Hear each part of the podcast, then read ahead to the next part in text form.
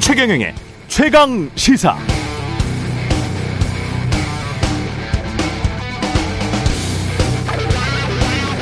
네, 어제 최경영의 최강 시사에 출연한 김병민 최고위원도 비슷한 주장을 했고 대통령실이나 국민의힘 지도부도 비슷한 뉘앙스로 입을 모아 그랬었습니다. 워싱턴 포스트가 대통령의 한국말을 영어로 옮기면서 오역한 것이다. 또는 주어가 없다. 또는 주어가 1번이고 1번이 100년 전 일을 가지고 무릎 꿇라고 하는 걸 받아들일 수 있겠냐로 해석하는 게 상식적이다. 이렇게 주장했었습니다. 그러자 해당 기사를 쓴 워싱턴 포스트의 미셸 리 기자가 자신의 트위터에 오역이 아니냐는 질문에 대해 인터뷰 오디오 파일을 다시 들어봤다면서 한국말 원문을 올렸죠.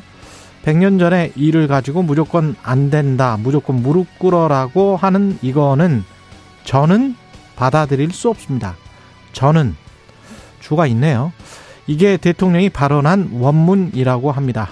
이 땡땡 바이든 또는 날리면 어쩌나 아랍에미레이트의 적은 이란 등 대통령 취임 이후 대통령 본인의 발언으로 촉발된 논란들이 주마등처럼 스치고 지나갑니다. 정말 한두 번도 아니고 이거 부끄러워 어쩌나 제 말에도 주어는 없습니다.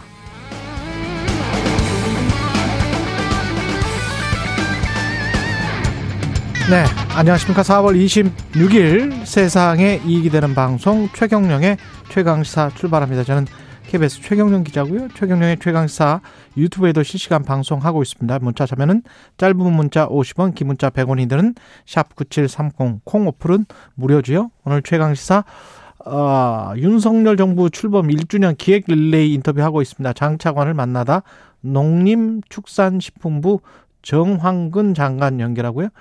금태섭 전 의원이 깃발을 들어 올린 추석 전 신당 창당 가능성에 대해서 김종인 전 국민의힘 비대위원장과 이야기 나눠보겠습니다.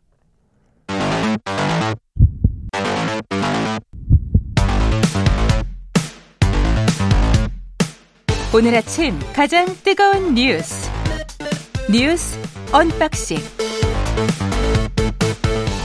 자 뉴스 unboxing 시작하겠습니다. 민동기 기자 김민아 평론가 나와 있습니다. 안녕하십니까? 안녕하십니까? 예. 오늘 한미 정상회담이 열립니다. 오늘 밤에 그렇죠? 예, 예. 방미 이틀째 공식 일정을 시작을 했습니다. 현지 시간으로 25일 알링턴 국립묘지 우리로 따지면 국립현충원 정도 해당이 그렇죠? 되는데요. 예. 여기를 찾아서 무명 용사탑에 헌화하는 것으로 이틀째 공식 일정을 시작을 했습니다. 아무래도 이제 오늘 정상회담이 열리다 보니까 언론들의 관심은 윤 대통령하고 바이든 미국 대통령이 정상회담을 열고 확장 억제 강화를 구체화하는 별도 문건을 발표할 예정이다. 음. 이 소식에 좀 관심을 두고 있는데요. 어, 일단 뭐 성명의 구체적인 안을 두고는 회담 전이기 때문에 예. 문건에 대한 문구는 최종 조율 중이라고 하는 게 대통령 관계자의 설명입니다. 그리고 제이크 설리번 백악관 국가안보 보좌관도 브리핑을 가졌는데 일단 한국과 한국민의 약속한 확장 억제와 관련해서는 미국을 신뢰할 수 있다는 매우 명확하고 입증 가능한 신호를 보낼 것이다. 아직은 좀 추상적인 얘기를 서로 하고 있는 것 같은데요. 문서로 뭐 좀 써놓겠다? 그렇습니다. 그러니까 공동 성명 정도가 아니라 별도 문건에 담기로 일단 상당히 좀 의견 적분을 이룬 것 같고요. 그래서 이제 언론들이 전망하는 거는 어찌됐든 내용과 실효성이 관건으로 떠오를 가능성이 크다. 그리고 특히 미국 핵 자산 운용에 한국 정부의 참여를 보장하는 제도적인 장치가 과연 마련이 되겠느냐. 이제 이게 핵심이 될 가능성이 있다라는 그런 전망을 내놓고 있는데요. 한 가지 좀 우려가 되는 건 확장 억제 강화에 반대급부가 분명히 있지 않겠습니까? 반대급부도 있겠죠. 예, 그러니까 미국의 중국 러시아 견제 전략에 한국이 더 깊숙하게 들어갈 가능성이 있다. 더 구체적으로 말씀을 드리면 뭐 우크라이나 무기 지원 문제라든가 중국 견제 부분에 있어서 미국 쪽에서 우리 정부에 더 선명한 그런 입장을 요구할 가능성이 있는데 이 부분에 대해서 우리 정부가 어떤 또 태도와 입장을 보일 것인가 이게 또 관건이 될 수도 있습니다. 이 말이 좀 어려워서 확장 억제 전략이라는 게 결국은 앞에 핵이 빠진 거잖아요. 그렇죠. 핵 확장 억제 전략이잖아요. 북한이 만약에 침공을 하면 미국이 상호 그 방위 동맹을 위해서 미국이 자연적으로 개입을 하고 뭐 주한 미군이 우리가 거의 뭐 2만 8천 명 정도 있기 때문에 인계철선이라는 이야기도 하고 있습니다만은 자동적으로 개입하는 거는 사실인데 북한이 핵 공격을 하면 미국도 거기에 관해서 대응해서 북한을 핵으로 공격하겠다는 것을 문서화하겠다. 이게 확장 억제 전략이에요? 그 확장 억제라는 거는 예. 그러니까 북한이 어떤 뭐 무모한 어떤 핵 공격 이런 것들을 하지 못하게 하기 위해서 예. 핵 자산이라고 불리는 전략 음. 자산들 음. 항공모함 그다음에 핵 잠수함 음. 그리고 전략 폭격기 음. 등을 어 예를 들면 이제 뭐 미리 배치를 한다든지 또 그것이 존재하기 때문에 북한이 어떤 반격을 받을 것을 예상을 해서 음. 함부로 핵 공격을 못하게 하는 효과를 거둘 수 있는 그런 전략을 얘기를 하는 건데 지금도 암묵적으로는 그런 게 있죠. 그렇죠. 그러니까 우리는 해구산의 혜택을 보고 있습니다. 이미 예. 보고 있는데 예. 기존에 이제 지금 대통령도 그렇고 이 윤석열 정권 그리고 정권 차원에서 그리고 여당의 주요 인사들도 다 계속해서 주장해온 바는 그걸 이제 믿을 수가 없다는 주장을 해온 거지 않습니까? 해구산을 믿을 수가 없다. 그러니까 어. 북한이 실제로 핵 공격을 할때 네. 미국이 자신들이 반격을 받을 그럴 위험을 감수하고 북한에 보복을 해주겠느냐? 음. 모두 못 믿겠다. 이렇게 얘기를 해와서 태용호 의원이 특히 그런 이야기를 했죠. 그렇죠. 그래서 그런 얘기에서 네. 이 논리적 귀결이 뭐냐면 그러니까 우리가 자체 핵무장을 해야 된다. 이 기결로 가는 건데 음. 그런데 미국 입장에서는 그것은 그러, 지 말고 그렇죠. 그것은 용납할 수 없기 때문에 우리가 확실하게 약속을 해줄 테니까 음. 그 얘기 그만해라 이런 맥락인 것인데 예.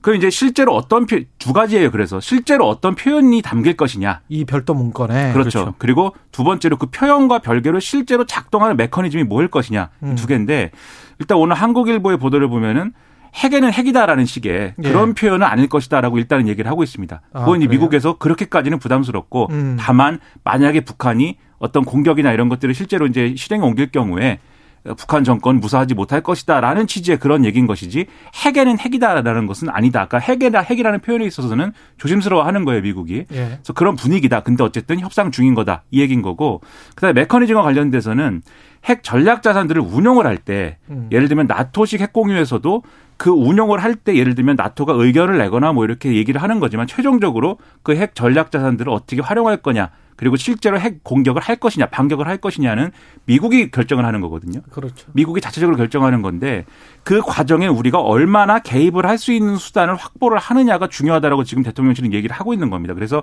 그 수준이 어디까지일 거냐가 관건이고 그 결론이 이제 오늘 밤에 나온다라는 건데 그래서, 지켜봐야 되는 거죠. 네. 그래서 나오는 얘기가 결국에는 말장난에 그칠 가능성도 있다. 좀 냉정히 평가하면. 네. 왜냐하면 지금도 확장 억제 같은 경우에는요. 어, 동맹국이나 우방국, 특히 우리, 우리 한국 같은 경우에는 제3국에 의해서 핵 공격을 받을 때 미국의 억제력을 이들 국가에 제공을 한다. 음. 이 정도는 항상 공표를 해왔거든요. 예. 미국 역대 대통령들이. 어, 그러니까 이제 지난번에 바이든 대통령도 한국에 왔을 때 뭐 재확인한다 이렇게 얘기를 하기도 했습니다. 근데 이제 그 수준을 넘어서 조금 더 구체적으로 명문화하는 문구들이 담길 가능성이 좀 높아졌다. 이게 이제 이번에 좀 가능성이 좀 높은 거 아니겠습니까? 예. 근데 그게 무슨 의미가 있느냐? 그러니까 정치적 정치적 효과 아니냐라는 그렇죠. 거죠. 결국에는 말장치 아니겠느냐 이렇게 좀 냉정하게 평가를 내리는 쪽도 있습니다. 잘 모르겠네요. 저는 뭐 계속 걱정되는 게 재래전 걱정하고 있었는데 핵 전쟁까지 걱정을 하면서 그거와 관련된 별도 문건을 만들어서 문서로 작성을 하는 게 그게 정말 좋은 일인가? 근본적으로 평화를 지향해야 되고 그 어떻게든 그 평화 통일 쪽으로 가는 게 우리 헌법에도 나와 있잖아요. 그러면 그쪽으로 가는 방향이 맞는 것 같은데 계속 이쪽 이야기만 하고 그렇게 하면 국민들이 안심할 수 있다고 하니 안심이 저는 돼야 되는 것 같은데 오히려 또 이 전쟁에 관한 이야기를 계속 하게 돼서 안심이 안 돼요. 마음 한켠에는. 그러니까 이 예. 모든 논의가 예. 그래서는 안 되겠지만 전제가 어. 전쟁이 발발했을 때를 전제를 하고 있는 거 아니겠습니까? 그리고 북한이 아주 뭐 정말 비성적이지 않고는 바로 그냥 핵 공격을 한국에 가맹을 한다. 잘 모르겠습니다. 예. 그 시나리오에 관해서는 뭐 군사 전문가들이랄지 외교 전문가들한테 좀 더 들어보기로 하고요. 넷플릭스 한국에 3조 원대 투자를 하겠다. 4년 동안 한국 콘텐츠에 25억 달러, 예. 약 한화로 3억, 3조 3천억 정도 되는데요. 음. 이걸 이제 투자를 하겠다라고 윤석열 대통령하고 서렌더스 넷플릭스 대표가 공동 언론 발표를 통해 이제 투자 계획을 밝혔습니다. 음. 이 자체로는 뭐 굉장히 좀 긍정적인 평가를 할 수도 있는데 논란이 제기가 되고 있는 거는 일단 두 가지입니다. 첫 번째는 이번 투자가 과연 파격적이고 이례적인가? 요건 좀 따져볼 필요가 있다라고 하는 건데요.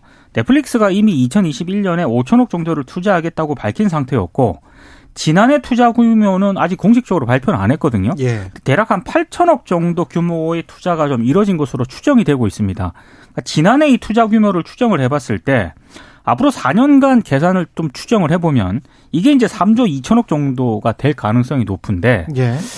이거는 뭐 이미 예정돼 있었던 것 아니냐 이런 평가가 나오고 있고요. 아니냐가 아니고 이미 예정돼 있어요. 그렇습니다. 2022년 1월 19일에 전자신문이 넷플릭스 한국 콘텐츠 이미 세계적 올해 투자액 8천억 원 전망. 2022년 1월 19일 전자신문의 헤드라인입니다. 올해 투자액 8천억 원 전망.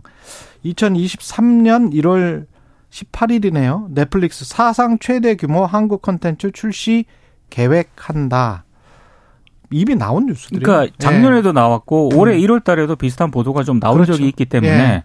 그런 점을 감안했을 때 이번 투자 자체가 파격적이고 이례적인 건 아니지 않느냐라는 반론이 있고요. 음. 또 하나 논란이 제기가 되고 있는 거는 대통령실 관계자가 어제 이제 기자들에게 이렇게 얘기했습니다. 이제 김건희 여사도 여기 일정 부분 개입을 했다.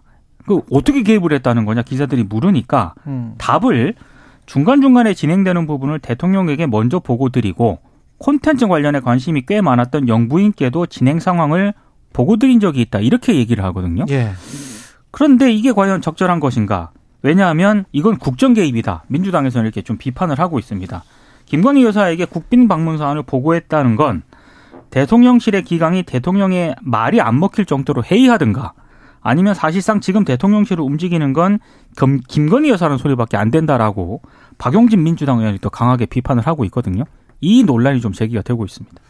몇 가지 층위를 나눠서 생각을 해야 될 것 같은데. 그렇습니다. 일단 이 넷플릭스 투자 문제는 이렇게 생각을 해야 될 것 같아요. 과연 대통령의 방미 일정이 없었으면 그러니까 대통령의 이 정상 그렇죠. 그렇죠. 그럼 투자가 이루어지지 않았던 거냐? 그렇지는 않을 거 아닙니까?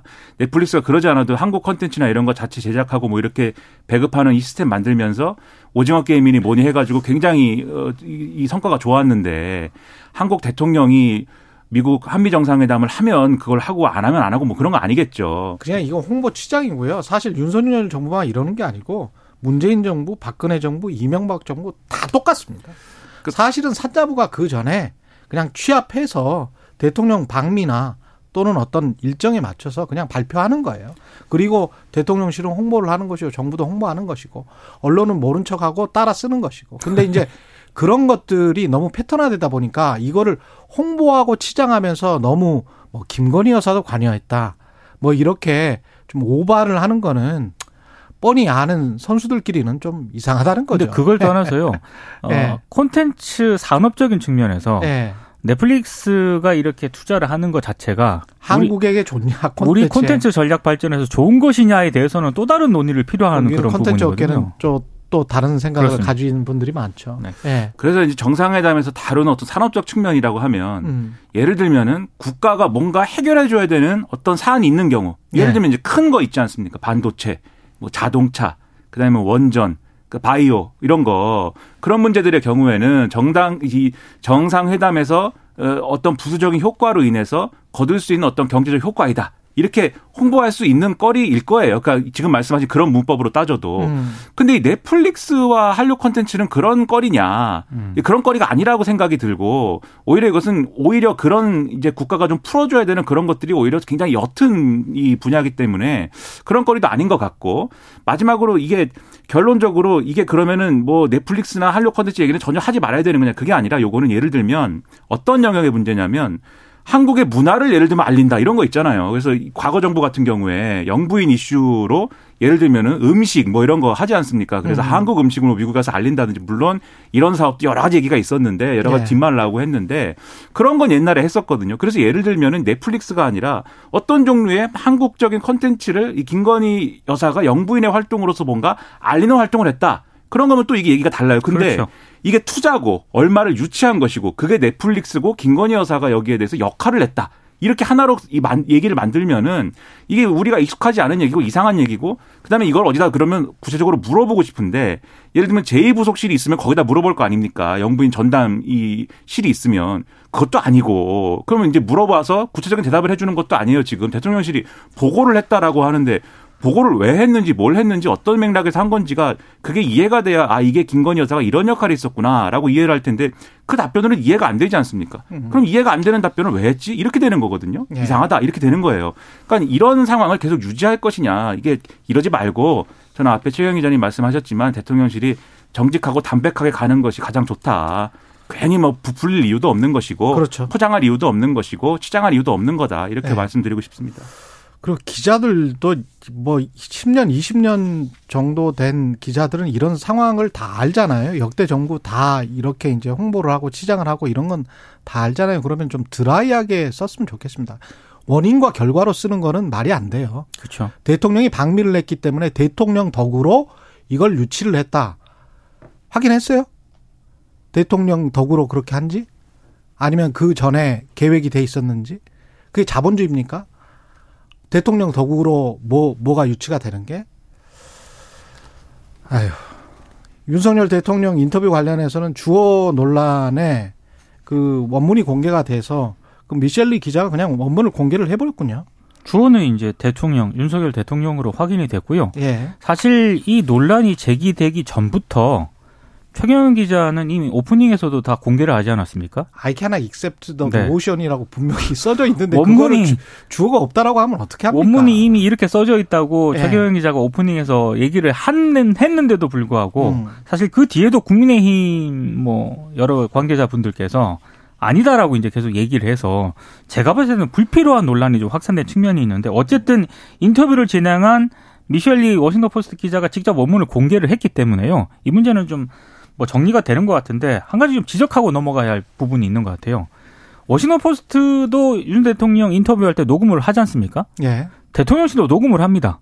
그러면 원문이 어떻게 돼 있다라고 하는 거는 저는 용산도 잘 알고 있다고 생각을 하거든요. 음. 그러니까 논란이 이렇게 확산되기 전에 정확하게 사실관계를 충분히 바로잡을 수 있는 시간은 충분히 있었는데도 불구하고 이 정도로 논란이 확산된 것은 저는 용산 대통령실의 책임이 상당히 크다 이렇게 보고 있습니다. 이 사안이 그게 용산 대통령실이 뭔가 불철저해서 안위에서 벌어진 일이냐. 저는 그런 것 같기도 하지만 아닌 것 같기도 하다. 왜냐하면은 이런 생각이 들어요. 이게 어 결국은 이제 오늘 오늘 뭐 신문들 보면은 제가 보는 모든 신문의 사설이 여당이 잘못했고 여당이 이런 식으로 감싸려고 한 거 굉장히 잘못했고 오히려 긁어부스럼 만들었고 그 다음에 대통령도 애초에 이 말 하지 말았어야 됐다 이렇게 다 썼습니다. 음. 그러니까는 문제 이 대통령의 메시지가 이렇게 보도가 될 때까지 문제 이게 보도되면 문제라는 걸 알면서도 아무도 손을 못 댄 거예요. 지금 그렇죠. 대통령실도 그렇고 음. 아무도 여기다 손을 못 댔는데 제가 여기 여기서 굉장히 뭐랄까 좀 우습다고 생각한 거는 국민의힘은 그럼 무슨 자신감으로 주어가 없다라고 했느냐.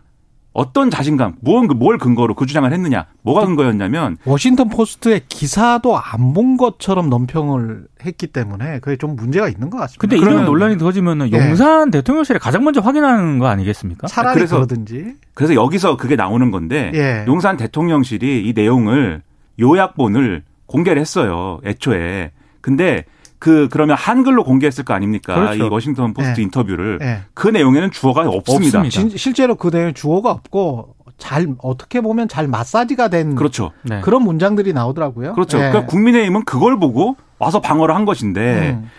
지금 확인해 보니까는 주어가 있지 않습니까?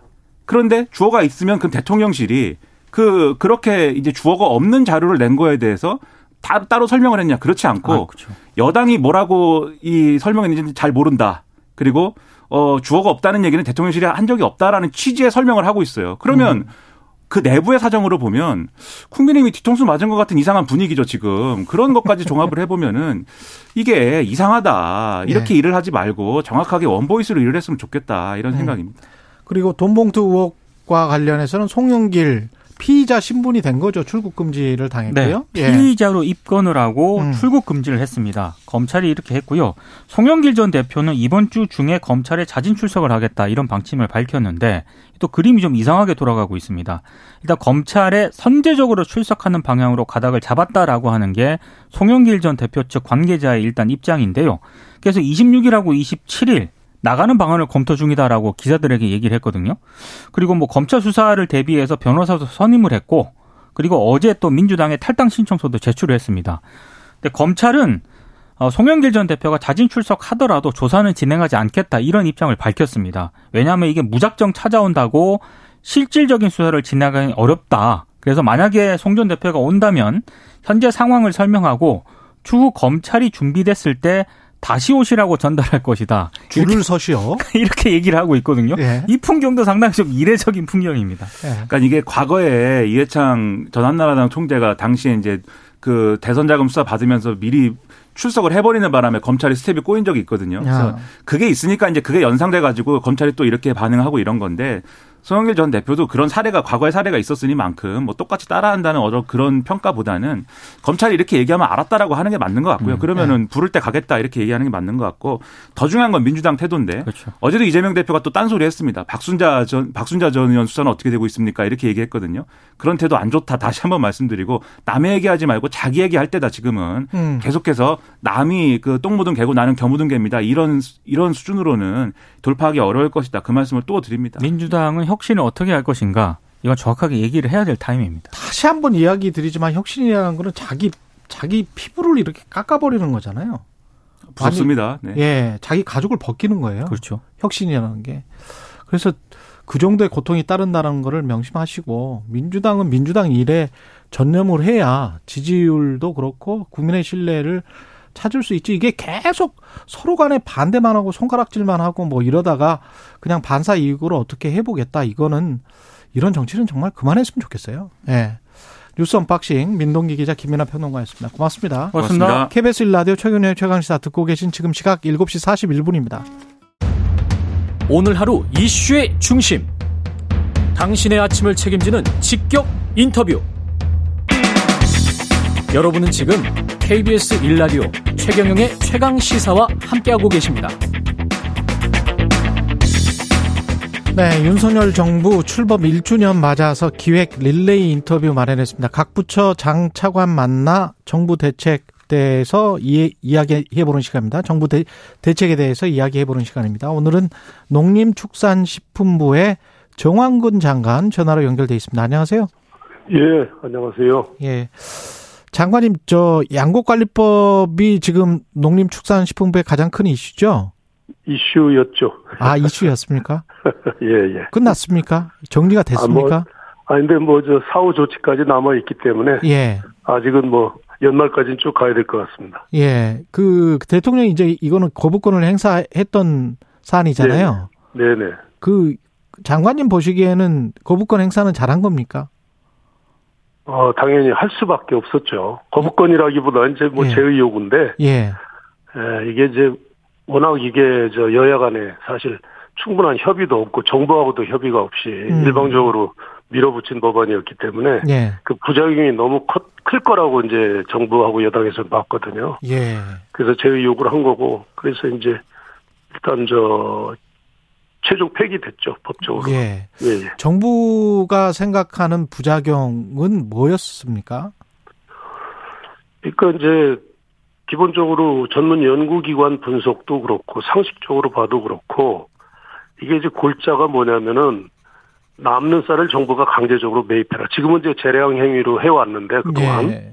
이거를 아예 일정 조건 요건이 충족이 되면 남는 쌀 전량을 정부가 강제로 매입하라 하는 그런 법입니다. 음. 근데 그렇게 되면 가뜩이나 지금 저 변홍사가 일선 우리 농업 현장에서는 이제 고령화돼 있고 기계화가 돼 있고 하기 때문에 예. 변홍사 쪽으로 사실은 이제 농업인들이 가장 선호하는 작목이거든요. 예. 근데 이제 정부가 남는 쌀을 강제로 매입을 해준다고 하는 얘기는 팔로 걱정 없다는 얘기 아니겠어요? 음. 그러니까 이제 최대한 벼 쪽으로 저 면적이 더 늘어나거나 아니면 줄어들어야 될 면적이 덜 줄어들게 되겠죠. 그렇게 음. 되면 지금도 매년 20만 톤 정도 남아도는 이게 과잉 기조인데 예. 이게 더 심화된다. 그래서 농촌경제연구원 분석으로는 2030년이 되면 지금보다 한 3배 정도 63만 톤 정도 초과 생산될 거다. 예.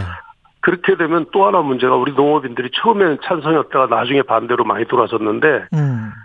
정부가 이렇게 매입하면 쌀값이 어느 정도 지지가 될 걸로 생각했는데 전문가들 분석해 보니까 가격이 오히려 10% 정도 떨어진다는 거거든요. 그러니까 농업인한테도 도움 안 되고 또 그 초과되는 물량을 정부가 매년 평균 1조 원인데 이게 지속적으로 늘어나서 음. 2030년이면 약 1조 4천억 대까지 늘어나게 돼 있어요. 예.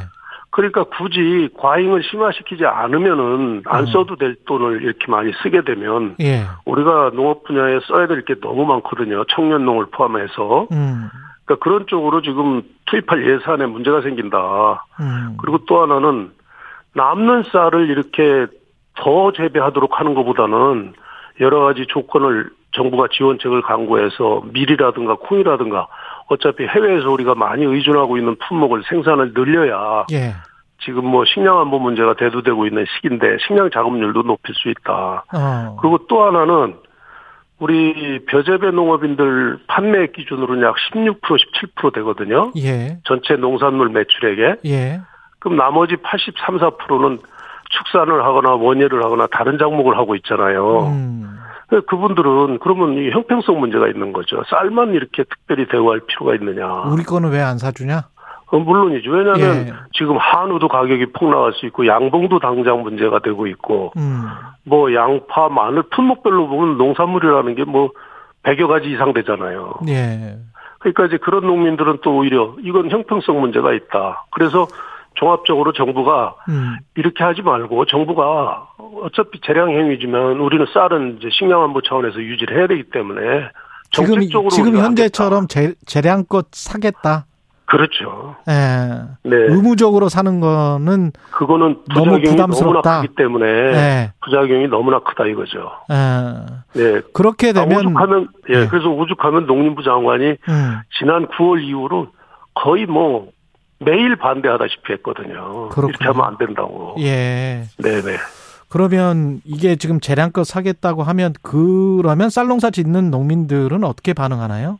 지금처럼 하겠다고 하면. 그래서 이제 농업인들 저희가 여러 차례 만나고 농민 단체들 이번에 음. 우리 농민 단체가 약 60여 개 됩니다. 예. 근데 처음에는 이분들이 대부분 이제 양곡관리법 개정안대로 가면 오히려 음. 도움이 될 걸로 생각하고 찬성하는 분위기였는데 그 농촌경제연구원의 분석 결과 그다음에 정부가 지속적으로 이분들을 만나고 또 현장 가서 농민들 만나고 설명하면서 많이 돌아섰어요. 이거 안 되겠구나. 음. 그래서 40여 개 단체가 어, 이 법 이대로 가면 안 된다. 이거 재고해야 된다. 이렇게 성명서도 내고 그랬거든요. 그러면 지금 예 말씀하시는 네. 대로 단계적으로 네. 장기적으로 쌀 농사가 어 조금 조금씩 줄어들면서 다른 작물로 지금 바꿔 주는 게 그래서 산업을 네. 좀 이전시켜 주는 게 지금 정부의 생각인 거잖아요. 그렇죠. 그러니까 네. 우리 아까 최 기자님께서 말씀하셨지만 그럼 예. 농민들이 원하는 게 뭐냐 두 예. 가지입니다. 음. 쌀값을 적정선에 좀 유지시켜 달라는 게 하나고 예. 그 다음에 또 하나는 이게 수확기 때 풍작이 해마다 이 농산물은 풍흉이 있잖아요. 예, 예.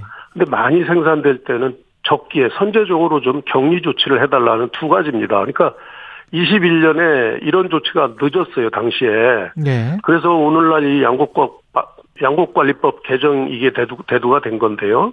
그래서 이제 정부도 재량 행위로 하되 우리 농업인들이 원하는 거 저희 저희도 당연히 그걸 해야 된다고 봐요. 그래서 예. 우리가 이제 제의 요구를 하면서 대통령께서 그때 지시한 게 음. 그럼 농업인들한테 쌀을 어떻게 끌고 갈 건지 이걸 좀 제시를 해줘라. 음. 그래서 우리가 민당정 간담회도 열고 뭐 이러면서 예. 크게 두 가지를 제시를 했죠. 하나는 농업인들이 제일 원하는 게 적정한 쌀 가격이거든요. 예. 그래서 그 가격이 저희들이 지금 저 조사를 해보고 뭐 대화를 나눠보고 해본 거 전문가들하고 대화해본 거는 수학기에 수학기는 10월부터 12월까지 수학기라고 그러거든요. 예.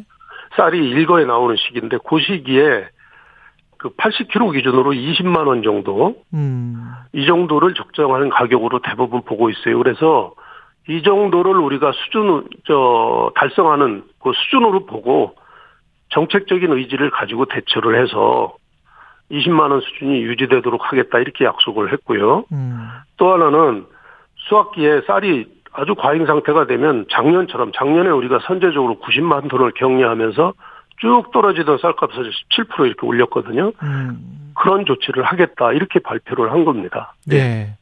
쌀 소비 그 수급이 결국은 문제인데 좀 확대 네. 그 수요를 좀 진작시킬 수 있는 그런 차원에서 가루쌀 이야기가 많이 나오는 것 같은데요. 그렇죠, 그렇죠. 가루쌀이 대안이 됩니까? 될까요? 충분히 대안이 됩니다. 이게 네. 사실은 제가 진흥청장 할때 네. 돌연변이에 따라서 이게 나온 건데요. 음. 세계 하나밖에 없고 그러니까 그 밀은 우리가 밀가루라는 소재를 활용해서 가공식품으로 쓰고 있잖아요. 그렇죠, 소재로. 그렇죠. 예. 밀은 그 통밀을 바로 이렇게 도정을 하면 바로 가루가 돼요. 아 쌀가루구나, 쌀가루. 그러니까. 그렇지 밀가루. 가루가 되지. 예. 그렇지. 근데 쌀은 예.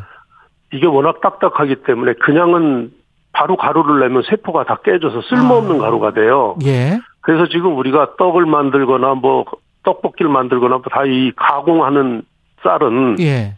물에 불리는 과정이 있어요. 그래, 예, 예. 그래 물에 불려가지고 읍기하다 보니까 거기서 영양소가 많이 저 많이 저 유출이 되겠죠. 음. 그걸 또 다시 건조시키고 하니까 과정이 좀 복잡하고 비용이 많이 들어요. 그러니까 예. 쌀가루 산업이 굉장히 획기적으로 늘어나지 못합니다. 근데 이 가루쌀은 겉은 쌀인데 밀하고 똑같아요. 그래서 아. 물에 불리지 않고 그냥 제분기로 빻는 거예요. 아. 그래도 세포가 안 깨져요.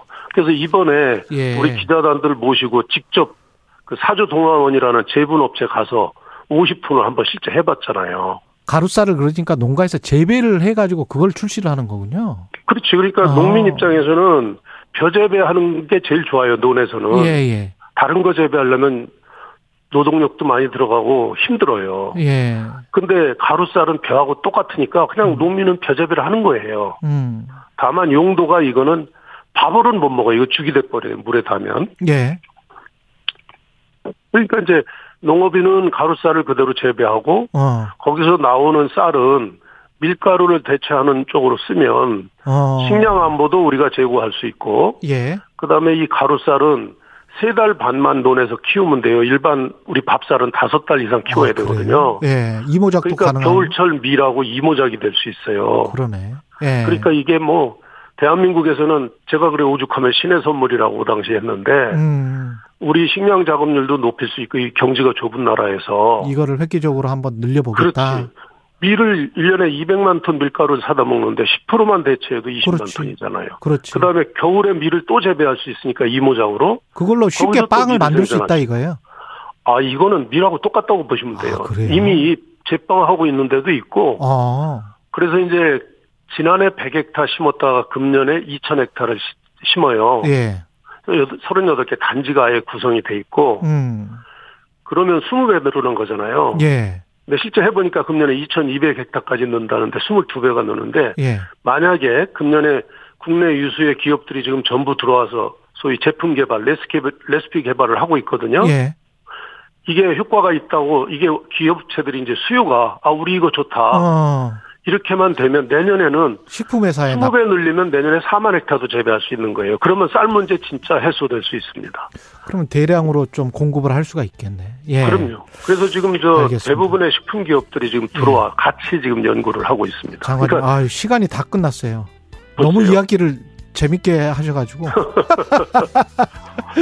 고맙습니다, 오늘. 예. 그래요. 예, 예, 예. 예, 예. 농림부의 예. 정황근 장관이었습니다. 고맙습니다.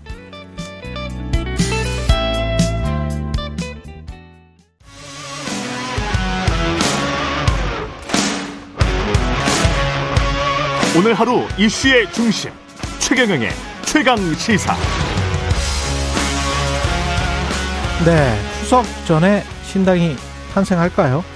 이분께 질문 드려보겠습니다. 김종인 전 국민의힘 비대위원장 나와주셨습니다. 안녕하세요. 근데 사실 뭐, 이 내년, 예. 내년 선거를 앞두고 예. 신당을 창당을 한다면은 음. 추석 전에 만들어져야 돼요. 시기적으로 왔을 적에. 시기적으로는 추석 전에 만들어져야 된다. 예를 들어서 금년 7, 8월 경에는 아마 당이 공식적으로 발족하지 않고서는 내년 선거를 준비하기 힘들 거예요. 그러면 역으로 이야기를 하면 추석 전에 만들어지지 못하면 신당은 창당할 수가 없다. 아, 근데 뭐, 늦, 늦, 늦게도 할 수 있겠지만, 예. 그래도 내년 선거를 제대로 준비를 한다고 그럴 것 같으면은, 음. 한 7, 8월경에 제대로 당이 발족을 갖다 할 수 있는 그런 계기를 만들지 않으면 안 될 거라고 봐요. 그 7, 8월에 그 주체는 금태섭 전 의원이 되는 겁니까? 내가 보니까 뭐 금태섭 의원께서 여러 가지 몇 사람들하고 같이 지금 이 창당에 대한 토론을 갖다가 어, 이어가고 있는 것 같아요. 예. 그러니까 이제 그 토론의 과정 속에서 어떻게 되는지는 이제 두고 봐야 알겠지만 음. 하여튼 새로운 정치 세력이 출연한다고 하는 것은 제가 보기에는 현재 상황 우리나라가 장면하고 있는 여러 가지 상황을 놓고 봤을 때 필요도 하고 가능했으면 좋겠다는 생각이 들어요. 필요도 하고 가능했으면 좋겠다. 거기에서 만약에 역할을 좀 맡아달라라고 하시면 뭐 도와주실 의향이 있으신가요? 나는 사실 뭐 신당 창당한다는 데 대해서 내가 직접적으로 관여할 생각은 없어요. 어. 거기에서 뭐 나한테 조언을 요구를 하면은 내가 조언을 해줄 수 있어도 음. 내가 그동안에 여러 가지 뭐 정치적인 체험 등을 어, 해봤을 적에 내 스스로가 지금 내 연영에 그런 데 직접 개입해가지고 하고 싶은 생각이 없어요. 음.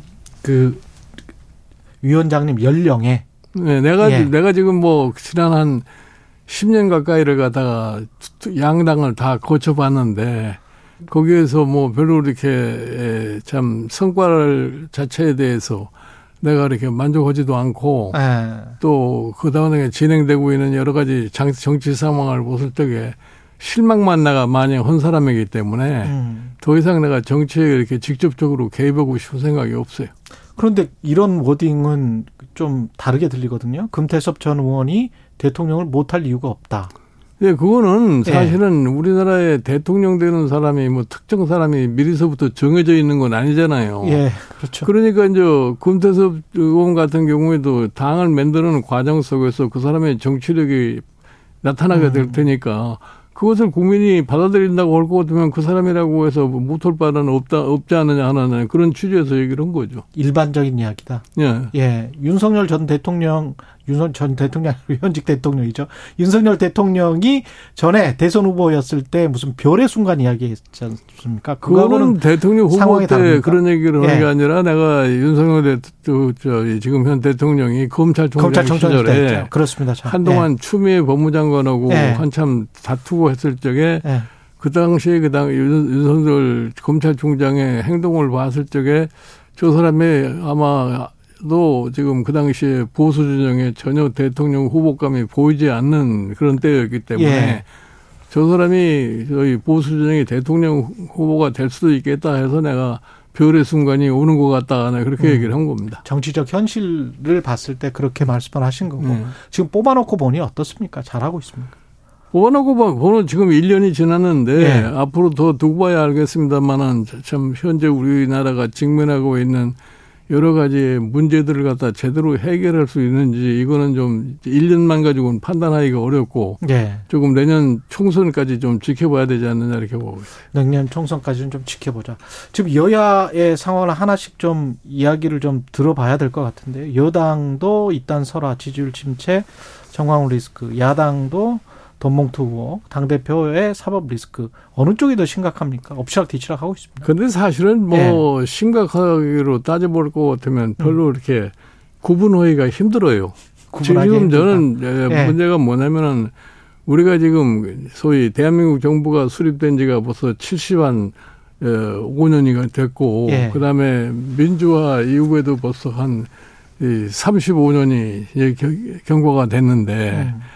지금 우리가 작년서부터 참 선진국이 되지 않았어요. 예. 예, 선진국이 되는데 그동안에 우리나라가 정치 사회 구조에 있어서의 대대적인 변화를 한 번도 시해 본 적이 없어요. 음. 그러니까 지금 우리가 경제 지표상으로서는 선진국이라고 그러는데 거기에 따라 붙은 각 사회 지표를 놓고 보면 과연 이게 선진국이 맞느냐 하는 이런 의심을 하지 않을 수가 없어요. 음. 그러면 지금의 최정점에 도달했다고 나는 개인적으로 생각하는데 예. 여기서 과연 소위 지속 가능한 성장이 이루어지겠느냐 하는 이런 회의를 갖게 돼요.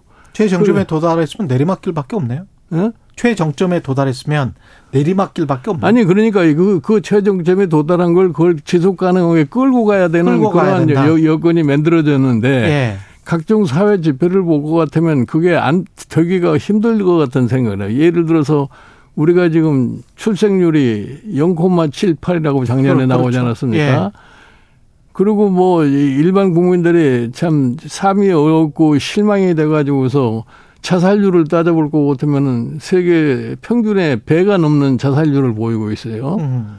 그리고 또 저희 노령의 빈곤층 빈곤율도 보면 굉장히 소위 높은 빈곤율을 갖다 가지고 있고 음.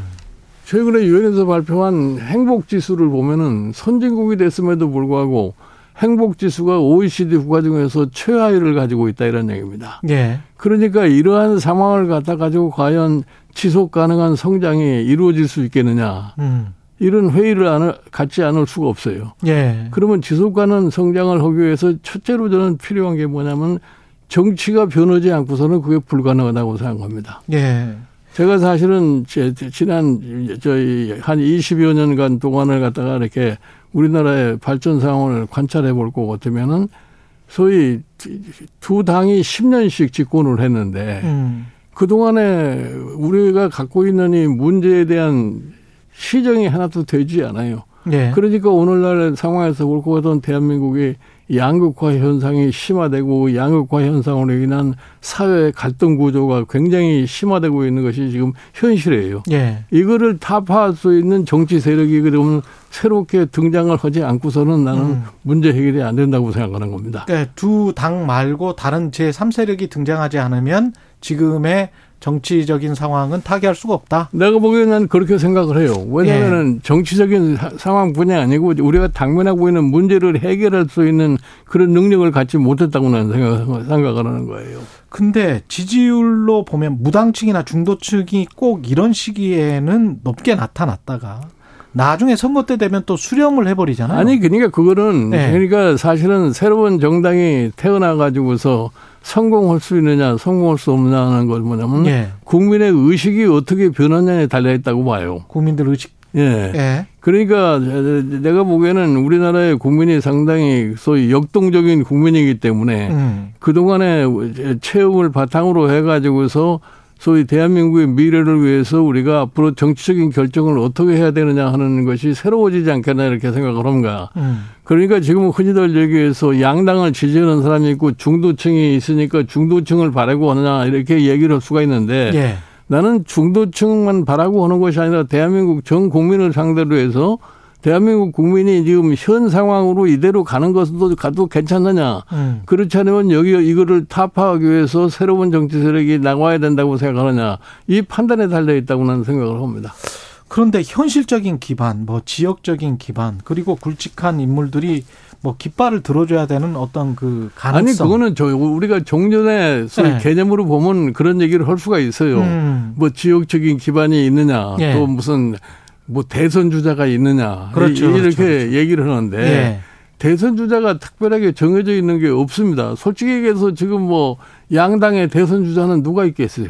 네. 예를 들어서 민주당이나 국민의힘의 대선 주자는 누구냐 이거예요. 음. 결국은 앞으로 지금 남은 4년 동안의 정치적인 과정 속에서 인물이 탄생할 수밖에 없는 거다 이런 얘기입니다. 음. 그러면 되는 건데 꼭 새로운 정당이라고 해서 그런 인물이 나오지 말라는 법이 없어요. 그런 인물이 나오지 말라는 법은 없다. 어, 어. 그런데 이제 기존의 인물들 중에서 그나마 좀 급이 맞는 사람들이 관심을 보여야 될 것 같은데. 아니 나는 그거는 별로 그렇게 의미가 없다고 생각해요. 의미가 없다. 예. 아 가령 뭐 이준석, 유승민, 안철수 같은 사람 들이 신당 상당히 관심이 없는 것 같고 아니 그 사람들은 당연히 관심을 안 갖는 것이 정상이죠. 그 사람들은 지금 국민의 국민의힘에 소속된 사람들인데 예, 예. 그 사람들이 국민의힘에 소속된 사람으로서 신당에 관심을 간다는 게 좀 이상한 거 아니에요? 예. 그러면 두 정당이 지금 못 났기 때문에 신 삼지대에 어떤 신당이 나와서 우리 정치를 개혁해야 된다 그런 말씀이신데 국민의힘은 그 못난 거를 고칠 수 있는 어떤 변화의 조짐이나 가능성이 전혀 안 보입니까? 내가 보기에는 최근의 상황을 볼 것 같으면은 예. 별로 그렇게 큰 희망을 둘 수가 없어요. 사실 국민의힘은 내가 가서 내가 한 10개월 동안 내가 국민의힘이라는 당명서부터 정해가지고서 음. 당을 한번 정비를 갖다가 한 적이 있는데 그렇죠. 예. 그 이후에 볼것 같으면은 국민의힘이 지난번 대, 저희 대표 선거 과정 속에서 음. 완전히 국민과는 조금 괴리되는 그러한 현상을 보인 겁니다. 음. 예를 들어서 저희 대표 선거를 앞두고서 바로 무슨 선거 룰을 갖다가 고쳐가지고서 네. 당심 당심이 구, 이 소위 말하면 민심이다 하는 이런 소위 오만한 자세를 갖다가 국민에게 보여준 거예요. 음. 그러니까 그러한 과정 속에서 사실 억지로 새로운 당 대표를 만들려고 하다 보니까 오늘날 국민의힘이 겪, 겪는 저러한 혼란을 갖다가 맞이해줄 수밖에 없지 않았느냐 이렇게 생각을 해요. 그러면 지금 현재 당 대표 체제로는 총선을 이끌기가 힘듭니까 국민의힘은? 그건 난 잘 모르겠어요. 네. 지금 뭐 현재 현 당대표 체제로 총선을 간다고 하는 것이 정상으로 음. 보는 건데, 네. 그건 이제 국민의힘의 사정에 따라서 앞으로 정치 상황이 어떻게 변하냐에 따라서 총선 승리를 위해서 그럼 뭘 해야 되느냐는 것은 국민의힘이 스스로 판단할 거라고 난 봐요. 그래요. 여의도 정가에서는 뭐 별 이야기가 다 나오니까요. 혹시 뭐 들으셨을 수도 있겠습니다만은 그 김기현 체제가 완성이 되고 뭐 한 두 달 가까이인데 뭐 그 가을쯤에 무슨 비대위 뭐 이런 이야기도 나오더라고요. 그런 그런 얘기가 나온다는 자체가 네. 그 당이 하나의 문제점을 가지고 있다고 하는 것을 스스로 노출시키고 있는 거죠. 민주당은 어떻습니까? 민주당도 지금 뭐 거의 비슷한 양상을 보이고 있는 거 아니에요? 예. 지금 뭐 소위 돈봉투 사건으로 인해 가지고서 저 소영길 전 대표가 뭐 탈당을 하게 되고 그다음에 뭐 이재명 지금 대표의 경우에는 지금 소위 사법 리스크라는 것이 계속 따라붙고 있는 이런 상황이니까 음. 그러니까 지금 두 당이 서로 서로 이거 저장이 말싸움만 하고 있는 것이지 실은 우리나라가 당면하고 있는 문제를 해결하는 데는 별로 신경 쓰질 않아요. 음. 뭐 솔직하게 말씀을 드려서 지난 3년 동안 코로나를 겪으면서 우리나라는 폐자가 굉장히 양산이 되어 있습니다. 그 지금 한국이라는 나라가 소위 그, 그, 그동안에 증가한 그 폐자들의 충격 속에 지금 쌓여 있는 거예요. 아. 근데 그, 그 폐자들을 갖다가 그러면 어떻게 제대로 수용을 할 것이냐. 예. 그런데 지금 현재 정부의 상황도 볼것 같으면은 양극화를 오히려 더 벌어지는 정책 수단을 갖다가 생각하고 있기 때문에 음. 이 그러한 패자들이라고 하는 것이 정상적인 상황으로 갈 수가 있는 그러한 여건을 지금 제공하지 못하고 있어요. 경제적 패자들이 다시 복귀할 수 있는 그, 어떤 그렇죠. 장이나 무대를 네. 만들어줘야 되는데. 그 예를 들어서 뭐 임금의 격차는 굉장히 심하게 예, 벌어지고 있고 예. 지금 뭐 각종 지금 이제 지표들을 볼 것 같으면은 자영업자 그다음에 뭐 포탈 근로자 이런 사람들은 굉장히 지금 시대에 차 있는 이러한 이 상황에 놓여 있다 이런 얘기예요. 음. 그러면 정당이 당연히 그러한 문제에 대해서 관심을 가지고 그 문제를 어떻게 해결해 가지고 국민을 조화롭게 이끌어갈 것이냐는 것을 생각하는 것이 경, 정당에 나는 본분이라고 생각하는데 예. 그런 데는 별로 신경을 쓰지 않고 양당이 서로 이 상대방의 단점만 가지고서 논쟁을 하는 그것이 지금 한국 정치의 전형으로 보여주고 있는 겁니다. 그래서 네. 사실은 이런 상황에서 새로운 정치 세력이 등장하지 않고서는 네. 우리가 당면하고 있는 문제를 해결할 수 없고 그렇지 않을 것 같으면 우리가 지속 가능성이라고 하는 것을 갖다가 기대하기가 힘들지 않겠느냐 이렇게 보는 겁니다. 그러니까 새로운 정치 세력에 대한 욕구나 국민들의 열망이 아주 강하면 두 정당이 또 아뜨거라 해서 먼저 먼저 뭔가 혁신하고 내가 내가 보기에 내가 보내 그동안의 경험을 놓고 봤을 적에 네. 그럴 능력이 없어요. 그 두 정당이 내가 아. 사실 두 정당의 비대위원장을 갖다가 뭐다 아, 10개월 이상씩 해봐 해봤는데 네. 그 순간에 굉장히 어려울 때는 마치 변할 수 있는 것처럼 생각을 하지만 그 순간만 지나갈 것 같으면 다시 원점으로 돌아가는 것이 두 정당의 지금까지의 행태입니다.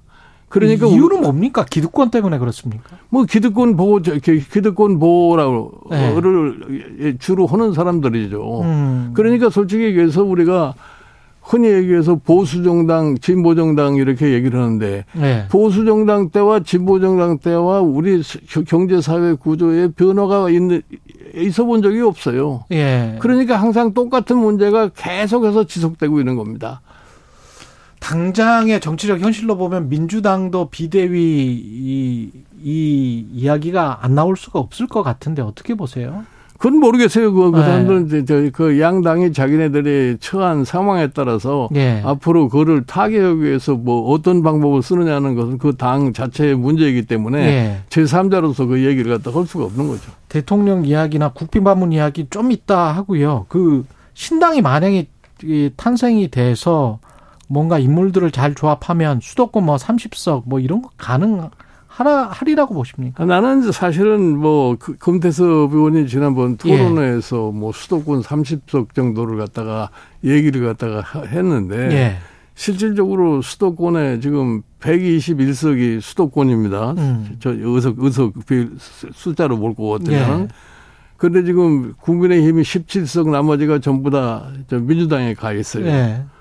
그러면 사실은 국민의힘이나 지금 민주당의 후보들을 놓고 봤을 적에 새로 출발하는 정당이 사실 좀 참신하고 좀 능력이 있다고 하는 이런 후보자를 냈을 경우에 뭐 그런 30석 아니라 30쪽 이 넘는 숫자도 난 당선이 가능할 수 있다고 봐요. 30억 그거는 단, 그 전제 조건이 뭐냐면은 예. 일반 국민 특히 유권자들이 음. 사실은 음. 이 정치 상황에 대한 어떠한 판단을 하고 국민 스스로가 지금 우리나라가 당면하고 있는 문제를 해결해서 어떻게 해야 되겠다고 하는 그런 각성이 전제가 되지 않고서는 그건 음. 성립할 수가 없는 얘기. 예. 그리고 오늘 밤에 한미 정상회담이 열리는데 확장 억제와 관련된 별도 문건을 발표할 것 같습니다. 예. 이거는 우리한테 일단 좋은 일인가요? 어떻게 보십니까? 아, 뭐 당연히 뭐 우리한테 그야 저 유리한 일이라고 난 볼 수가 있어요. 예. 음. 근데 이게 자, 자꾸 이게 기, 기존에 이제 재래전에 관해서는 미국이 자연적으로 뭐 상호 방위 조약에 의해서 개입을 하게 돼 있잖아요. 주한미군도 네. 있고. 근데 결국은 이제 핵 확장 억제 전략을 말하는 것 같은데 그렇게 해서 이제 국민들이 안심을 하는 거는 좋은 일이기는 합니다만 그럼에도 불구하고 자꾸 평화 쪽으로 가는 게 아니고 우리가 일단 공격하기만 하면 어떻게 할 거야? 아니, 그러니까 이렇게 미국, 가는 게 예, 미국의 기본 입장은 예. 한반도 비핵화라는 것이 미국의 기본 입장 아니에요. 예. 예. 미국의 기본 입장인데 북한이 자꾸 먼저 핵을 가지고서 남쪽을 위협을 하니까 남 어, 우리 입장에서 봤을 적에는 음. 북한의 핵 위협에 대해서 우리 국민을 안심시키기 위해서 어떻게 해야 되느냐. 음. 그러니까 옛날에 사실은 이 1991년 그 당시에 부시 대통령이 비핵화 선언을 하기 전까지는 우리나라의 미국의 전략 핵이 주둔하고 있었단 말이에요. 예. 이제 그다음에 그 사람들이 이제 철수를 했는데 음. 지금 북한이 자꾸 이 핵을 가지고 위협을 하니까 그러면 다시 전략 핵무기가 한국에 와야 되느냐 안 해야 되느냐는 음. 이런 것도 논의의 대상이 될 수가 있잖아요. 그런데 예. 미국의 입장에서는 한반도 비핵화라고 하는 것을 전제를 하고 있기 때문에 여기에 다시 전략 핵무기를 갖다 갖다 놓는다고 하는 것은 당분간 기대하기 어려울 거예요. 예. 그러나 이제 동맹국으로서의 한국을 갖다 보다 안심시키기 위해서 음. 미국으로서의 적절한 조치를 취한다 하는 것이 음. 핵 확장 억제 정책이라고는 형태를 갖다 가지고서 아마 성명서를 갖다 내지 않겠느냐 이렇게 보는 겁니다. 근데 그렇게 해서 미국이 원하는 게 분명히 있을 거란 말이죠. 반대 급부 같은 게. 근데 그게 우크라이나랄지 중국을 지금 미국이 향하고 있기 때문에 그게 우리가 좀 말려버리면 우리 국익에 크게 해가 될 수 있지 않냐 그런 우려는 있습니다. 아니 그러니까 네. 우리가 미국과는 참 뗄 수 없는 운명적인 음. 저희 동맹 관계를 갖다 가지고 그렇죠. 있잖아요. 예. 그러나 지금 세계 정세가 굉장히 유동적으로 변하고 있는 상황에서 음.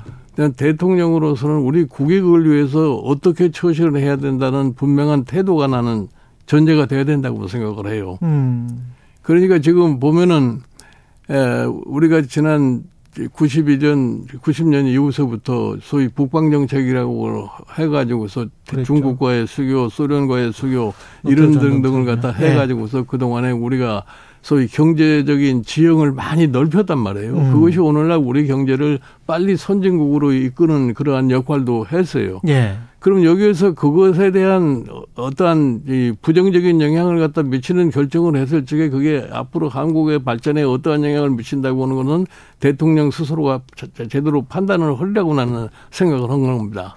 근데 이게 악마는 디테일에 숨어 있다고 글로벌 포괄적 전략 동맹을 한미가 추구를 하면 음. 이거는 다른 말로 보면 우리가 지역적 regional 그리고 그 한정적으로 북한에 관해서 우리는 대응을 하는 거였는데 네, 네.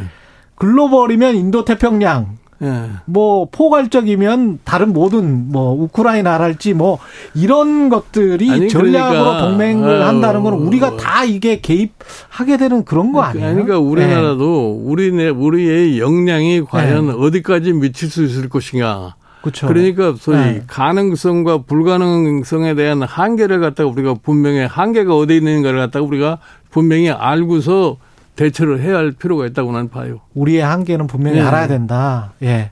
대통령의 일본에 관한 스탠스도 좀 궁금한데요. 일, 이런 워싱턴 포스트와 인터뷰에서 그러니까 저는 뭐 받아들일 수 없다 그런 생각을 100년 전에 일어난 일 때문에 일본이 무릎을 꿇고 용서를 구해야 한다는 그 생각은 받아들일 수 없다 이렇게 지금 발언을 해버렸거든요. 아니 나는 그 얘기를 왜 네. 했는지 이해가 가지 않아요. 나는 그건 이제 대통령으로서 네. 불필요한 발언을 갖다가 하지 않았나 이렇게 생각을 합니다. 불필요한 발언을 했다. 네.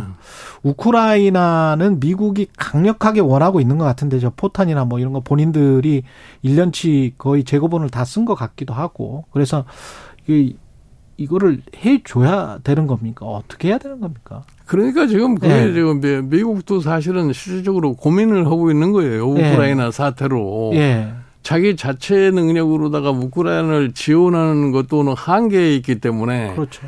일반 동맹국들을 갖다 거기에 자꾸 끌어들이려고 하는 그런 성향을 갖다 보이고 있는데 공화당도 계속 반대를 하잖아요, 사실은. 네? 돈, 돈, 너무 많이 쓴다고 네, 공화당도 반대를 하잖아요. 예. 그러니까 그거를 저희 지금 앞으로 우크라이나 전쟁이 어떻게 전개될 거라는 건 지금 속단하기가 어려운데 예. 저게 그냥 오래 끌고 갈 수 있겠느냐 하는 것에 대해서는 상당히 우리 생각해 볼 필요가 있어요. 아, 그러니까 우리가 이제 그런 있겠네요. 과정에 예. 우리가 좀 너무나 성급하게 끼어, 끼어들은 것이 우리 국익을 위해서 좋을 것이냐 나쁠 것이냐 이 판단을 제대로 하지 않으면 안 될 거라고 는 봐요. 그리고 경제적인 문제가 중국이랑 많이 우리가 얽혀 있는 상황이기 때문에 대만 이슈가 계속 불거지고 뭐 심지어는 2027년 뭐 이런 이야기를 하지 않습니까? 어떻게 보십니까? 이 여기에 관한 스탠스는 어떻게 해야 됩니까? 아니 내가 보기에는 예. 사실은 자꾸 그 대만 우크라이나 사태와 결부시켜서 대만 사태를 자꾸 이렇게 얘기를 많이 하고 대만에서 마치 큰 크게 전쟁이 일어날 것 같이 생각이 지금 얘기들을 하고 있는데 예. 내가 보기에 시진핑이라는 저희 중국의 지금 지도자도 음. 그렇게 무모한 짓은 나는 그렇게 쉽게 하지 않으려고 생각을 하는 겁니다. 그러니까 거기에 대만 음. 문제에 대해서 우리가 깊이 그렇게 인볼브할 필요가 나는 없다고 봐요. 대만 문제에 대해서 깊이 음, 음. 인발부할 필요는 없다. 예.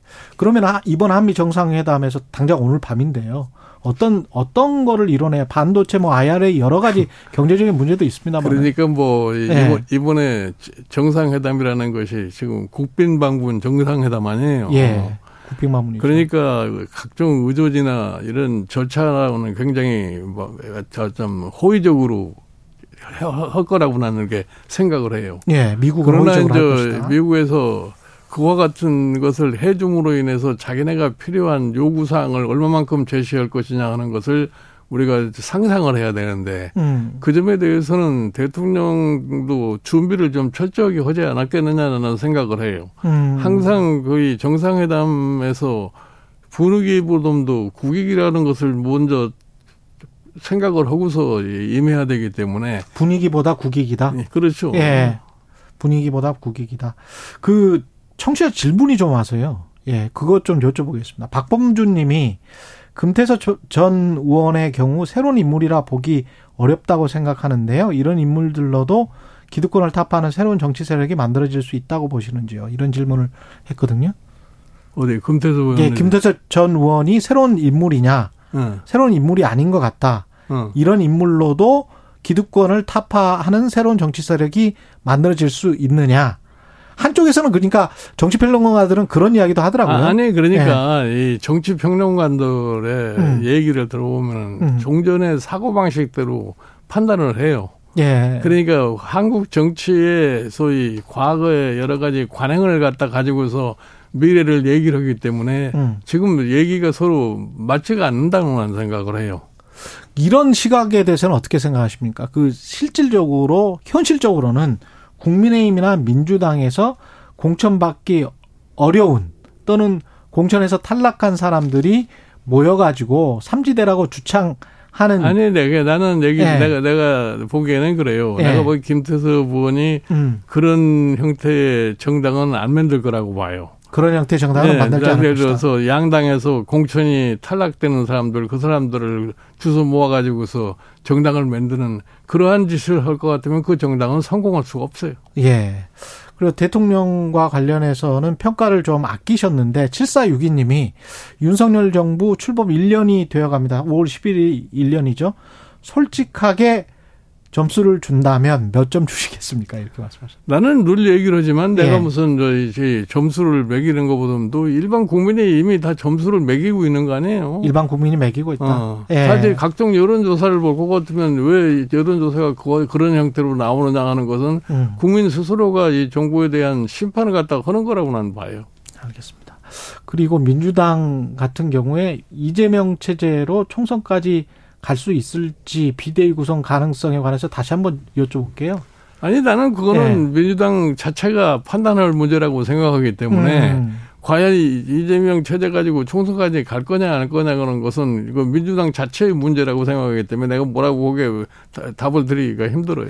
돈봉투 의혹 같은 경우는 자체적으로 뭐 특별 조사 기구를 꾸린다 뭐 어떻게 한다 이렇게 이야기는 하고 있습니다만은 근데 그것도 뭐 잘 될지 안 될지는 모르겠습니다. 아니, 그러니까 돈 봉투 문제라는 거는 네. 검찰이 수사에 의해서 해결돼야 할 사항 아니에요.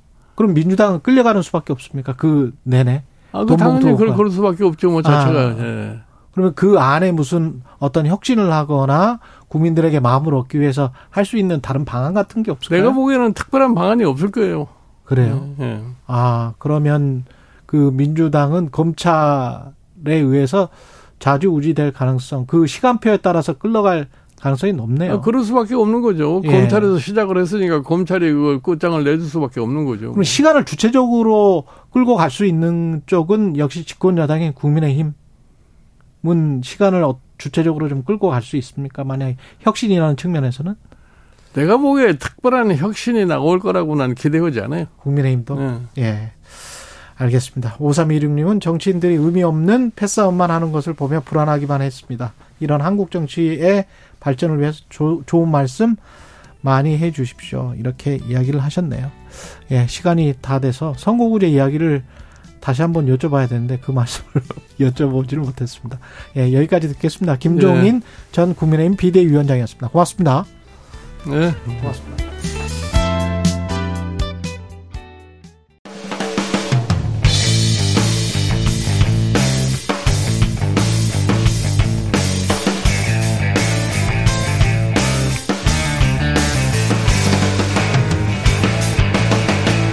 최경영의 최강 시사.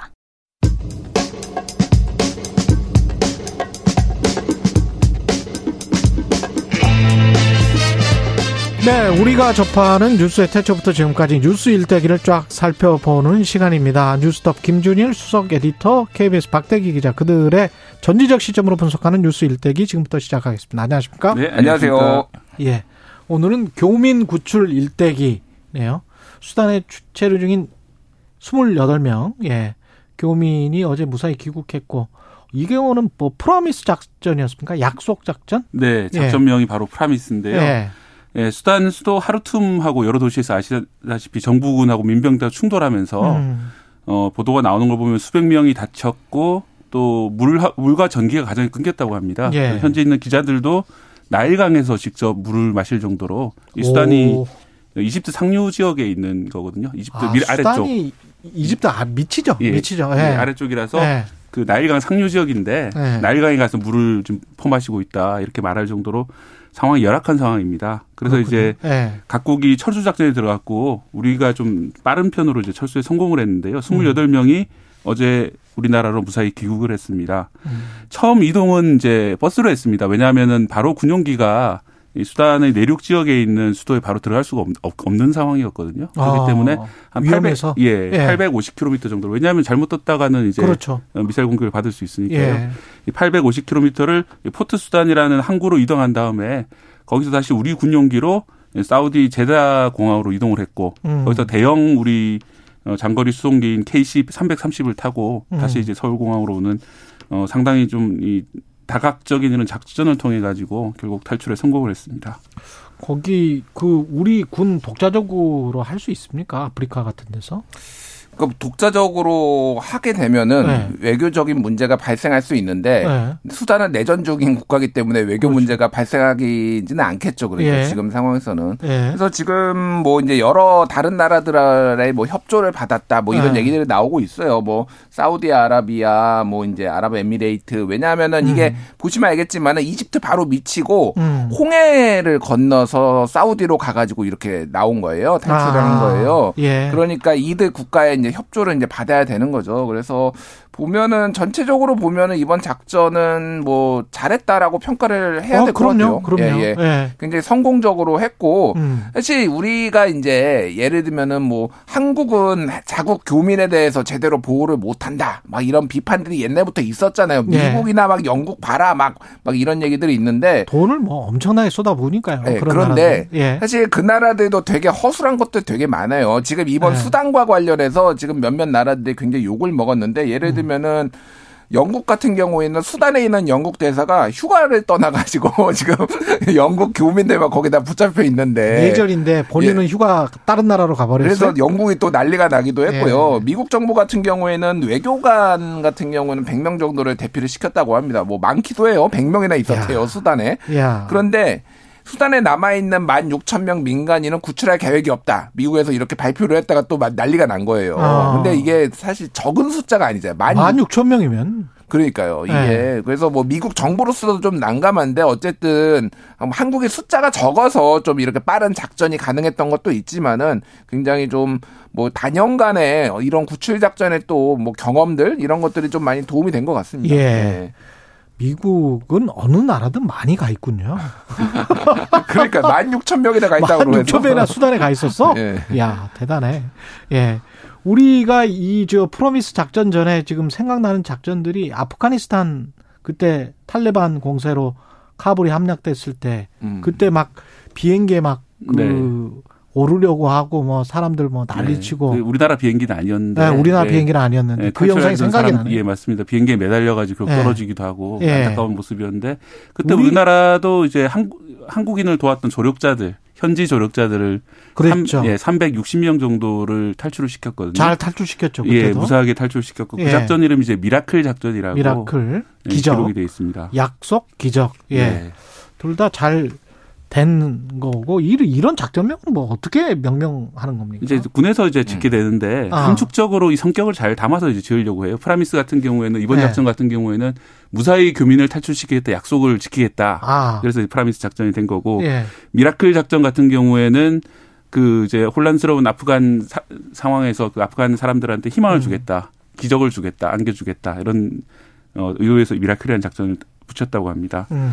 어, 좀 비슷 예전에 이제 2011년에 소말리아 해전 아니, 소말리아 이제 해적에게 인질로 납치됐던 사건이 있었잖아요. 예. 우리나라 석해균 선장 3월 조올리오 기억하실 텐데. 예. 그 같은 경우는 아덴만의 여명이라는 작전명이 붙었었거든요. 예. 예. 그거는 이제 아덴만이라는 지역하고 새벽 시간에 보통 그 이런 침투가 일어나기 때문에 그랬죠. 예, 여명이라는 이름을 붙였는데 그런 식으로 어. 좀 작전 성격이라든지 뭐 희망, 의미 어. 이런 것들을 담아 가지고 이렇게 이름을 그때 아덴만 여명 작전이 어때 어땠었죠? 그잘 기억이 안 나네.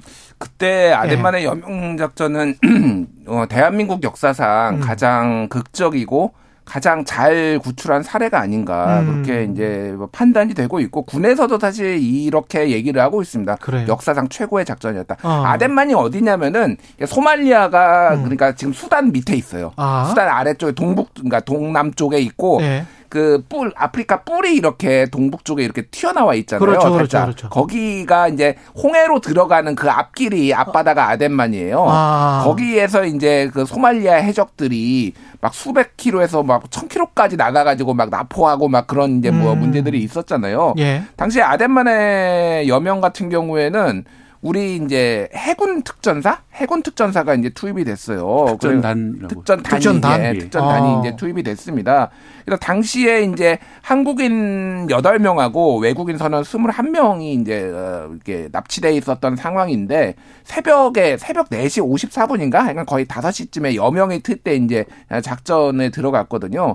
그래가지고 그 진짜 저격범 우리가 영화에서 보는 것 같이 음, 저격수들이 저격 저격 범위 아닙니까? 저격수 저격수들이 한 명씩 어그 해적들을 아. 사살하고 이런 식으로 했는데 한 그 명씩 사살하고 네. 그리고 배에 이제 한 10여 명이 올라타고 그리고 교전 상황이 막 총 쏘고 벌어지고 그리고 해구 그때 해적이 굉장히 오랫동안 저항을 했어요. 그래서 음. 그 교전 안에 방이 되게 많이 있거든요. 아, 그렇지, 그렇지. 하나씩 하나씩 열어 가면서 음. 안에서 이제 총격전이 벌어졌는데 대단하네. 네, 다행히 완전 이제 영화네. 우리 측 네. 요원은 물론이요 그 인질들도 이제 거의 안 다치고 그랬죠. 예, 인명 피해가 없이 석혜훈 선장이 다치긴 했는데 이제 네. 이국종 교수 그때 음. 수술을 해가지고 이제 살려내고 맞다, 맞다. 예, 그런 상황들이 네. 있었습니다. 석혜균 선장이 어떻게 다쳤냐면은 네. 그 해적이 그 교전을 했을 거 아니에요. 네. 그 방에서 총을 쐈는데 이게 철로 돼 있잖아요. 음. 진짜 영화처럼 튕겨가지고 맞았다고 합니다. 아, 그 튕겨가지고 총, 네, 나왔다. 총이 맞아가지고 네.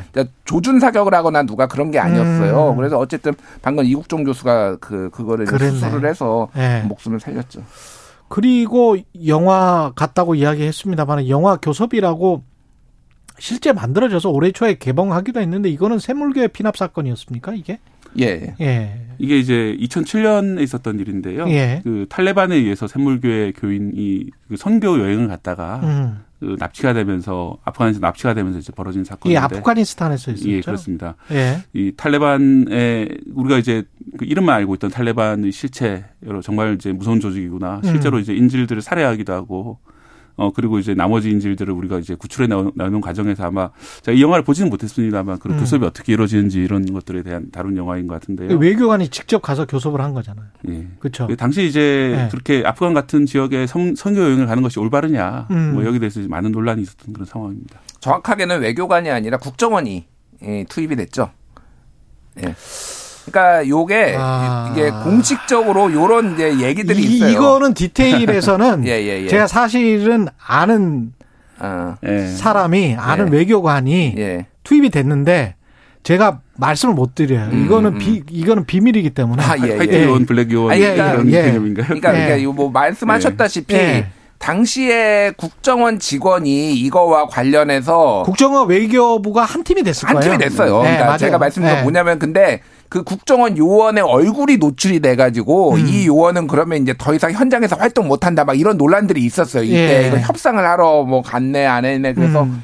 이게 뭐 굉장히 많은 이제 논란을 일으켰죠. 그러니까 이거는 뭐 이제 아까 전에는 그 총으로 무력으로 이제 교민들을 보호했다라고 하면 이거는 전형적으로 협상으로 이제 그렇죠. 교민들을 한 그 대표적인 사례예요. 대단한 겁니다. 다만 사실. 이것도 대단한데 네. 다만 이제 당시에 그 외신 보도들 그리고 음. 아프간 쪽이나 탈레반 쪽의 말을 인용을 하면 한국 정부가 석방 대가로 돈을 지불을 했다 음. 이런 얘기가 있어서 이 테러 단체들한테 돈을 지불을 하고 이게 하는 게 맞느냐 이게 음. 국내 언론에도 알려지면서 어쨌든 논란이 좀 있었어요.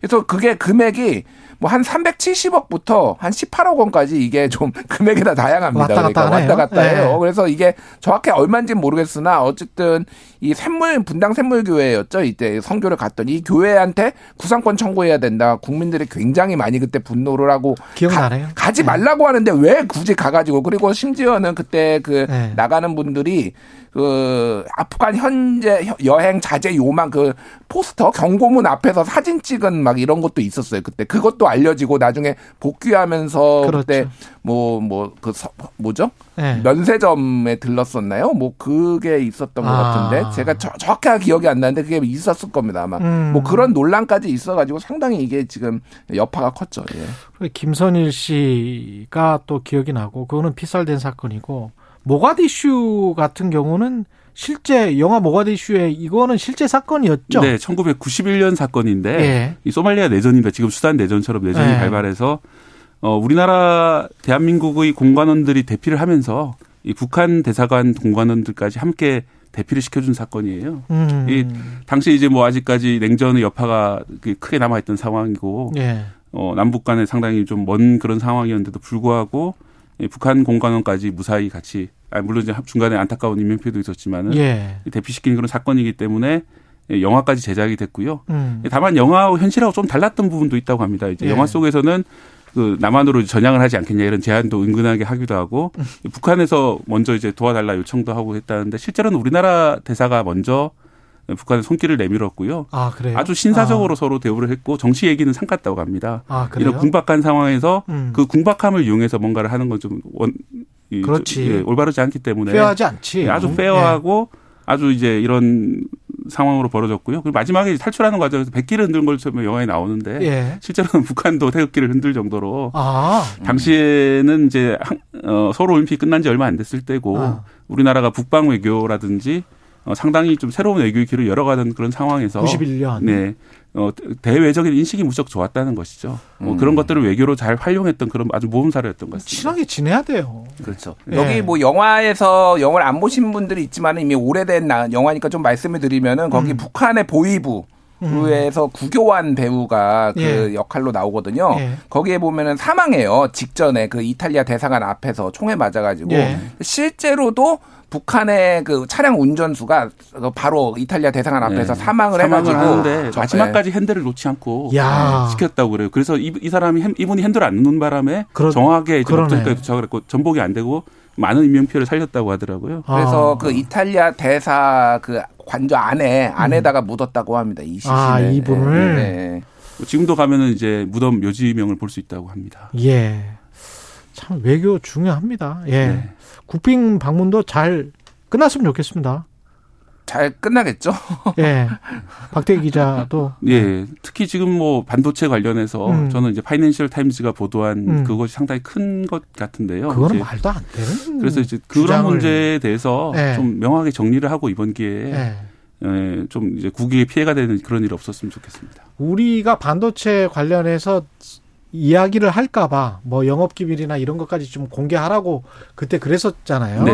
공개하는 게 아니고 정부 측에 미국 정부 측에 알려달라고 그렇게 이야기를 했었는데 그거 이야기할까봐 먼저 그냥 선빵이라고 할까요? 음. 먼저 날린 거 아닌가 말도 안 되는 소리를 그러니까요. 예, 역제안을 한 거 아닌가 그런 생각 저는 들고요. 요거 하나만 말씀드릴게요. 예. 그 제이크 설리번 국가안보보좌관이 기자회견을 했는데 한국한테 굉장히 감사한다라고 얘기를 했어요. 그러면서 음. 한국 기업이 바이든 정부 2년 동안만 어 130조 원 정도 투자를 했다. 와. 예. 근데 사실 그러니까 우리가 뭐 이게 돈 뭐돈 뭐 놓고 돈 먹기 뭐 이런 건 아니지만은 예. 사실 지금 나오는 게 윤석열 대통령이 세지 외교 열심히 할 수 있지만은 뭐 음. 3조 원, 5조 원 얘기가 하고 있잖아요. 예, 넷플릭스. 그리고 지금 예. 한국 배터리 기업들도 지금 수십억 달러 지금 다시 공장 짓는다 지금 나왔거든요. 네, 또 현대차도 예. 또 추가 배터리 공장 발표를 했고요. 짓겠다. 아. 그러니까 저는 이런 부분은 있어서는 조금 음. 대통령이나 정부에서 좀 더좀 좀 이게 말을 해야 돼요. 말을 하고 네. 욕심도 좀 부리고 뭐 이런 이게 조금 좀 네. 기울어진 외교가 되지 않기 위해서 노력을 네. 하셔야 될 것 같아요. 예. 물론 이제 우리 편도 있고 하는 하는 문제, 우방 미국이 우방이면 틀림없는 문제지만은 예. 어, 우리나라가 작은 나라가 아니기 때문에 예. 또 국익을 위해서 잘 활동하셨으면 좋겠습니다. 그렇습니다. 그리고 세물교회 관련 이야기 중에 대가를 지불했다.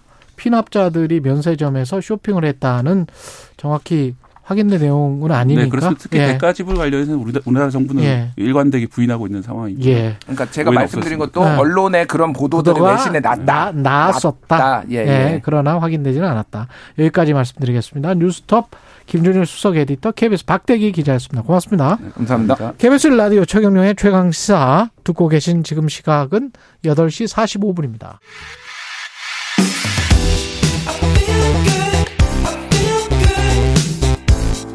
세상에 이익이 되는 방송 최경영의 최강 시사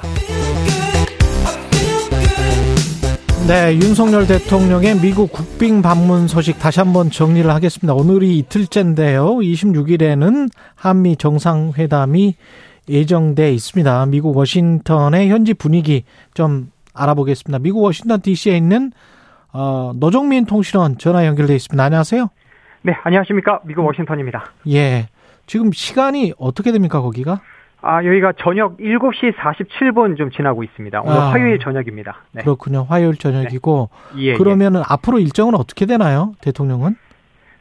아, 일단 오늘은 일단은 그 조금 전에 그 예. 그조 바이든 미국 대통령 부부와 함께 그 윤석열 어, 대통령과 이제 김건희 여사가 예. 한국전 참전 기념공원 방문해서 헌화하면서 아, 양 정상 부부가 이제 처음으로 대면했다 이제 이 소식까지 전해졌거든요. 예. 아, 그리고 이제 내일 어 이제 한미 정상회담이 열리게 되고 예. 어 또 내일 모레에는 이제 의회 상하원에서 합동 연설을 하고요. 예. 어, 그리고 금요일에 이제 보스톤으로 이제 올라갑니다. 네. 내일하고 모레가 어떻게 보면 하이라이트네요.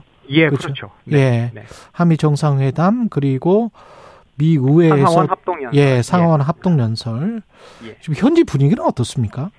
아, 일단 제가 오늘 오전에 일단 제가 출근길에 그 백악관 근처를 한번 좀 거닐 기회가 좀 있었거든요. 백악관 근처요? 예. 예. 예. 그러니까 뭐 성조기하고 태극기가 나란히 걸려 있고 음. 뭐또 경비도 삼엄하고요. 뭐또 예. 의전과 실무 차량들로 이제 분주한 모습인데 그래도 느낌에는 이제 워싱턴에 중요한 손님이 찾아왔구나 뭐 이런 음. 느낌이 들 정도로 예, 뭔가 준비가 돼 있는 그런 느낌이기도 했습니다. 국빈 방문이니까요. 어, 예. 예. 어, 그리고 이제 올해는 특히 이제 한미동맹 70주년이니까 이것을 강조하는 게시물도 좀 많이 보였고, 음. 어, 그리고 이제 워싱턴 동포 사회도 좀 이번에 윤석열 대통령의 이제 국빈 방문을 환영하는 그런 분위기였는데 어제 저녁에 그 동포 간담회가 있었잖아요. 예. 예한 150명 정도 이제 한인들이 모였다고 하는데 특히 올해는 더 많은 이제 한인 정치인들 그리고 이제 동포들이 참석을 하면서 아, 이제 아무래도 이제 그 대한민국의 대통령이 미국을 방문했으니까 음. 여기에 대해서 환영하면서 좀 성공적인 어떤 국빈 방문이 되기를 바라는 그런 분위기기도 했습니다. 내일 정상회담의 핵심 의제는 뭐죠? 그러니까 아직 정상회담이 열리진 않았지만 예. 이제 사실 지금까지 전해진 내용을 이렇게 쭉 이렇게 좀 어, 되돌아보면 예. 예.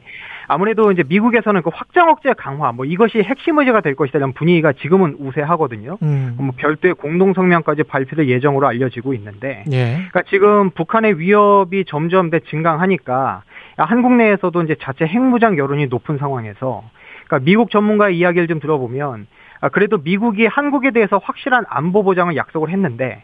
한국에서는 좀 더 확실한 좀 강력한 메시지를 바라는 것 같다 이렇게 이야기를 하거든요. 음. 그러니까 그래서 아무래도 이번 공동 성명에서 이제 확장 억제 강화가 좀 나오면서 좀 한국 국민들을 안심시킬 수 있는 그런 실질적 조치. 그러니까 지금 여기서 어디까지 어떤 방식으로 이 어, 확장 억제 강화가 나오겠느냐. 이것이 이제 핵심 문제가 될 것으로 보고 있고요. 예. 어, 그 다음에 이제 대중국이라든가 대러시아 정책도 이번 정상회담에서 논의될 것으로 그렇게 예상이 되고 있는데 특히 이제 한 가지 더 말씀드리면 이제 미국은 이제 한국이 중국에 대한 압박에 좀, 어, 적극적으로 참여하기를 바라는 입장이기 때문에 미국은 이를 예, 예, 미국은 예 그래서 이 중국을 견제하기 위한 어떤 안보 협의체 뭐 쿼드를 비롯해서 좀 다자적 기구에 한국이 더 관여할 수 있는 방안도 논의되지 않을까 이런 관측도 좀 나옵니다. 아 그렇군요. 우리 입장에서는 좀 껄끄러운 내용들이 좀 있기는 있네요. 그렇습니다. 예, 그렇죠. 예. 근데 네. 이제 미국은 북한 문제를 강조하면서 오히려 또 강조할 수도 있겠습니다.